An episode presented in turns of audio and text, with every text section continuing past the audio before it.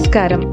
ധനം personal finance podcast ആയ മണി ടോക്കിന്റെ മറ്റൊരു എപ്പിസോഡിലേക്ക് ഏവർക്കും സ്വാഗതം. എല്ലാവരും ഒരിക്കലെങ്കിലും ചിന്തിച്ചിട്ടുള്ള കാര്യമായിരിക്കാം. കടമില്ലാതെ എങ്ങനെ ജീവിക്കാം എന്നത്. ഇനി കടത്തിലായവരാണെങ്കിൽ അതിൽ നിന്നും പുറത്തു കടക്കാനുള്ള വഴികളായിരിക്കാം ചിന്തിച്ചിട്ടുണ്ടാകുക. ഇതാ ഇന്നത്തെ മണി ടോക്ക് ചർച്ച ചെയ്യുന്നതും അതാണ്. കടത്തിൽ നിന്ന് കരകയറാൻ അഞ്ച് വഴികൾ. ഒരിക്കൽ വാരൻ ബഫറ്റ് പറഞ്ഞു ചെറുപ്പക്കാർക്ക് നൽകാൻ എനിക്കൊരു ഉപദേശമുണ്ടെങ്കിൽ അത് കടത്തിൽ വീഴാതിരിക്കുക എന്നതാണ്. സമ്പാദിക്കുന്നതിനേക്കാൾ കൂടുതൽ ചെലവഴിക്കാൻ പല പ്രലോഭനങ്ങളും നിങ്ങൾക്ക് ജീവിതത്തിൽ ഉണ്ടായേക്കാം. അത് മനസ്സിലാക്കാവുന്നതേ ഉള്ളൂ. പക്ഷേ ഒരിക്കലും അത് നല്ല ആശയമേ അല്ല. എത്ര അർത്ഥവത്തായ ഉപദേശമാണല്ലേ? ധനകാര്യ സ്ഥാപനങ്ങൾ ക്രെഡിറ്റ് കാർഡുകൾ മൊബൈൽ ആപ്പുകൾ തുടങ്ങി വിവിധ മാർഗങ്ങളിലൂടെ എളുപ്പത്തിൽ വായ്പ ലഭ്യമായതോടെ ആവശ്യത്തിനും അനാവശ്യത്തിനും കടം വാങ്ങുന്ന യുവതലമുറയുടെ എണ്ണം നാൾക്ക് നാൾ വർദ്ധിച്ചു വരികയാണ്. ക്രെഡിറ്റ് കാർഡ് ലോണും പേഴ്സണൽ ലോണും വഴി തോന്നിയ പോലെ കടമെടുത്ത് ഊരിപ്പോരാനാവാത്ത വിധം കെണിയിൽ അകപ്പെട്ടിരിക്കുകയാണ് പലരും. കടത്തിൽ അകപ്പെടാൻ വളരെ എളുപ്പമാണ്. പക്ഷേ തിരിച്ചടച്ചു തീർക്കുക പ്രയാസകരവും. അതിനാൽ ജീവിതം ഒരു ദുരിതമായി മാറാതിരിക്കാൻ കടത്തിൽ അകപ്പെടാതിരിക്കാനും കടത്തിൽ അകപ്പെട്ടവർ അതിൽ നിന്നും കരകയറാനും ശ്രദ്ധിക്കേണ്ടതുണ്ട്. ഇതാ കടത്തിൽ നിന്ന് പുറത്തു കടക്കാൻ അഞ്ച് വഴികളാണ് ഇന്നത്തെ മണി ടോക്കിൽ പറയുന്നത്. ആദ്യത്തെ വഴി വളരെ സൈക്കോളജിക്കലാണ് കടത്തിൽ നിന്നും പുറത്തു കടക്കാനുള്ള തീരുമാനമെടുക്കുക എന്നതാണിത്. കടത്തിൽ നിന്നും പുറത്തു കടക്കാനുള്ള ആദ്യ പടി അതിനുവേണ്ടി ശക്തമായ തീരുമാനം സ്വയം എടുക്കുക എന്നതാണ്. അതിനുശേഷം നിങ്ങളുടെ കടങ്ങൾ ഓരോന്നായി എഴുതി മൊത്തം നിങ്ങൾക്ക് എത്ര തുക കടമുണ്ടെന്ന് കണ്ടുപിടിക്കണം. അതിനായി പ്രത്യേകം ഒരു കണക്ക് പുസ്തകം സൂക്ഷിക്കുക. ഫിനാൻഷ്യൽ പ്ലാനിങ്ങിന്റെ ഭാഗമായി ആളുകളോട് മൊത്തം കടങ്ങൾ എഴുതാൻ പറയാറുണ്ട്. അപ്പോഴൊക്കെ ശ്രദ്ധിച്ചിട്ടുള്ള ഒരു കാര്യം പലർക്കും സ്വന്തം കടം എത്രയെന്ന് എഴുതാൻ പോലും ഭയമാണ്. ഒരു പേജിൽ ജീവിതത്തിൽ ഇതുവരെ നിങ്ങൾ സമ്പാദിച്ച ആസ്തികൾ ഇടതുവശത്തും കടങ്ങൾ വലതുവശത്തുമായി എഴുതുക. കാലം കഴിയുന്തോറും ആസ്തിയുടെയും കടത്തിന്റെയും മൂല്യം ഒരുപോലെ വർദ്ധിക്കും. നിങ്ങളുടെ ഭാവി നിർണയിക്കുന്നത് ഈ അസറ്റ് ലയബിലിറ്റി ബുക്കാണ് എന്ന ബോധ്യം വരുന്നതോടെ എങ്ങനെയെങ്കിലും കടത്തിൽ നിന്നും പുറത്തു കടക്കണമെന്ന ചിന്ത വന്നു ചേരും. ഇനി കടം എഴുതി വെക്കലിന്റെ ശരിയായ രീതി അറിയണ്ടേ? പറയാം. പലിശ ക്രമത്തിൽ ലിസ്റ്റ് തയ്യാറാക്കുക എന്നതാണത്. എല്ലാ കടവും പലിശ നിരക്കിന്റെ അടിസ്ഥാനമാക്കി ഏറ്റവും വലുത് മുതൽ ചെറുത് വരെ പട്ടികയാക്കുക.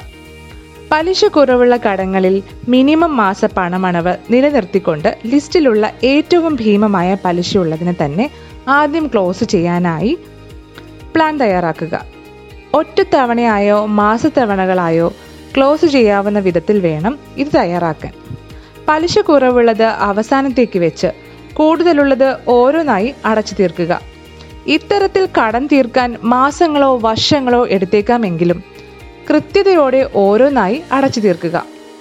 ഇതിനു പുറമെ പലിശക്രമം നോക്കാതെ ഏറ്റവും ചെറിയ തുകയ്ക്കുള്ള കടം ആദ്യം എന്ന ക്രമത്തിൽ സ്നോബോൾ രീതിയിലും പരീക്ഷിക്കാവുന്നതാണ്. ആദ്യ രീതിയിൽ നിന്നും വിഭിന്നമായി ചെറിയ കടങ്ങൾ വേഗത്തിൽ അടച്ചു തീർക്കുന്നതിലൂടെ കിട്ടുന്ന സന്തോഷം ബാക്കിയുള്ള കടവും അടച്ചു തീർക്കാൻ ഉത്സാഹം നൽകും. ഇനി ഇതിൽ നിങ്ങളെ സഹായിക്കുന്നൊരു ഫോർമുല പറയട്ടെ. വലിയ തിരിച്ചടവ് ഈസ് ഈക്വൽ ടു വലിയ നേട്ടം. പലരും ക്രെഡിറ്റ് കാർഡ് ബില്ലിൽ മിനിമം ഡ്യൂ തുക മാത്രം അടച്ചു പോകുന്നതായി കാണാറുണ്ട്.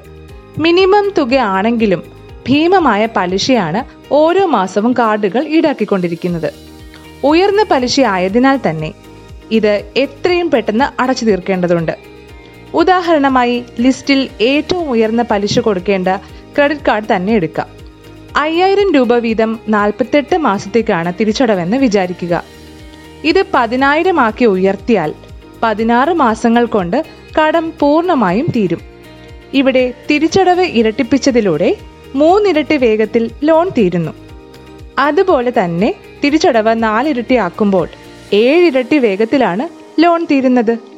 വളരെ സിമ്പിളായ ഫോർമുലയല്ലേ അനാവശ്യ സാധനങ്ങൾ വിൽക്കാം ആവശ്യത്തിനായി. ഇതാണ് മറ്റൊരു മാർഗം. ജീവിതത്തിൽ നിങ്ങൾക്ക് ആവശ്യമില്ലാത്ത സാധനങ്ങൾ വാങ്ങിച്ചു കൂട്ടിയാൽ ഒരിക്കൽ നിങ്ങൾക്ക് ആവശ്യമുള്ള സാധനങ്ങൾ വിൽക്കേണ്ടി വരും. പണം ചെലവഴിക്കുന്നതുമായി ബന്ധപ്പെട്ട് ബഫറ്റിന്റെ പ്രസിദ്ധമായ വരികളാണിവ. യുക്തിപരമായി നോക്കൂ വലിയ തുക മുടക്കി നിർമ്മിച്ച വീടിന്റെ എഴുപത് ശതമാനം ഭാഗവും പലരും ഉപയോഗിക്കുന്നുണ്ടോ? അതുപോലെ തന്നെയാണ് ഉയർന്ന വില കൊടുത്ത് വാങ്ങുന്ന ഫോണിന്റെയും കാറിന്റെയും വീട്ടിലെ അലമാരയിലുള്ള വസ്ത്രങ്ങളുടെയും ഒക്കെ അവസ്ഥ. സമ്പാദിക്കുന്ന സ്വത്തിന്റെ എഴുപത് ശതമാനം മറ്റുള്ളവർക്കായി ബാക്കി വെച്ചാണ് പലരും ഈ ലോകത്തിൽ നിന്ന് വിട്ടുപോകുന്നത്. വീട്ടിൽ ഉപയോഗശൂന്യമായി കിടക്കുന്ന ആസ്തികൾ ആദ്യം തന്നെ കണ്ടെത്തുക. മൊബൈൽ ഫോൺ ഇലക്ട്രോണിക് ഉപകരണങ്ങൾ ടി വി ലാപ്ടോപ്പ് ക്യാമറ ഫർണിച്ചറുകൾ അങ്ങനെ എന്തുമാവട്ടെ സമയോചിതമായി ഇവ വിൽക്കാൻ സാധിച്ചാൽ നിങ്ങൾക്കത് രണ്ടോ നാലോ ഇ എം ഐക്കുള്ള വകയാക്കാം. അഞ്ചാമത്തെ മാർഗം പറയാം. നമ്മളൊക്കെ പരീക്ഷിക്കുന്ന കാര്യമാണ്. എന്നാൽ കുറച്ചുകൂടി ശ്രദ്ധയോടെ ഇത് നോക്കിക്കണ്ടാൽ വളരെ ഉപകാരപ്രദമാകും. അതാണ് ബജറ്റിംഗ് ബജറ്റിംഗിലൂടെ നിങ്ങളുടെ എല്ലാ ചെലവുകൾക്കും പരിധി നിശ്ചയിക്കുക. കൃത്യമായ ബജറ്റിംഗ് ഓരോ മാസവും പണം എവിടെ വകമാറി ചെലവഴിച്ചു എന്ന് ആശ്ചര്യപ്പെടുന്നതിനു പകരം എവിടെയാണ് സത്യത്തിൽ ചെലവഴിക്കേണ്ടതെന്നുള്ള തീരുമാനമെടുക്കാൻ നിങ്ങളെ പ്രാപ്തരാക്കുന്നു. ഓർക്കുക ബജറ്റിംഗ് എന്നത് പണം സേവ് ചെയ്യാനുള്ള പദ്ധതിയേ അല്ല. പകരം വിവേകപൂർവം എങ്ങനെ പണം ചെലവഴിക്കാം എന്നതിനെക്കുറിച്ചുള്ള പദ്ധതിയാണ്. ഇങ്ങനെ സേവ് ചെയ്യുന്ന പണം കൃത്യമായി തന്നെ കടത്തിലേക്കുള്ള തിരിച്ചടവിന് വിനിയോഗിക്കുക. ഇതോടെ ഇന്നത്തെ മണി ടോക്ക് പൂർണമാകുകയാണ്. ഇന്നത്തെ മണി ടോക്കിലേക്കുള്ള വിവരങ്ങൾ നൽകിയത് ഫിനാൻഷ്യൽ അഡ്വൈസറായ ശ്രീകാന്ത് വാഴയിലാണ്. നിങ്ങളുടെ വിലപ്പെട്ട അഭിപ്രായങ്ങളും നിർദ്ദേശങ്ങളും ഞങ്ങൾ എഴുതി അറിയിക്കുക. അടുത്തയാഴ്ച ധനം മണി ടോക്ക് മറ്റൊരു വിഷയവുമായി എത്തും. അതുവരെ എല്ലാവർക്കും നന്ദി നമസ്കാരം.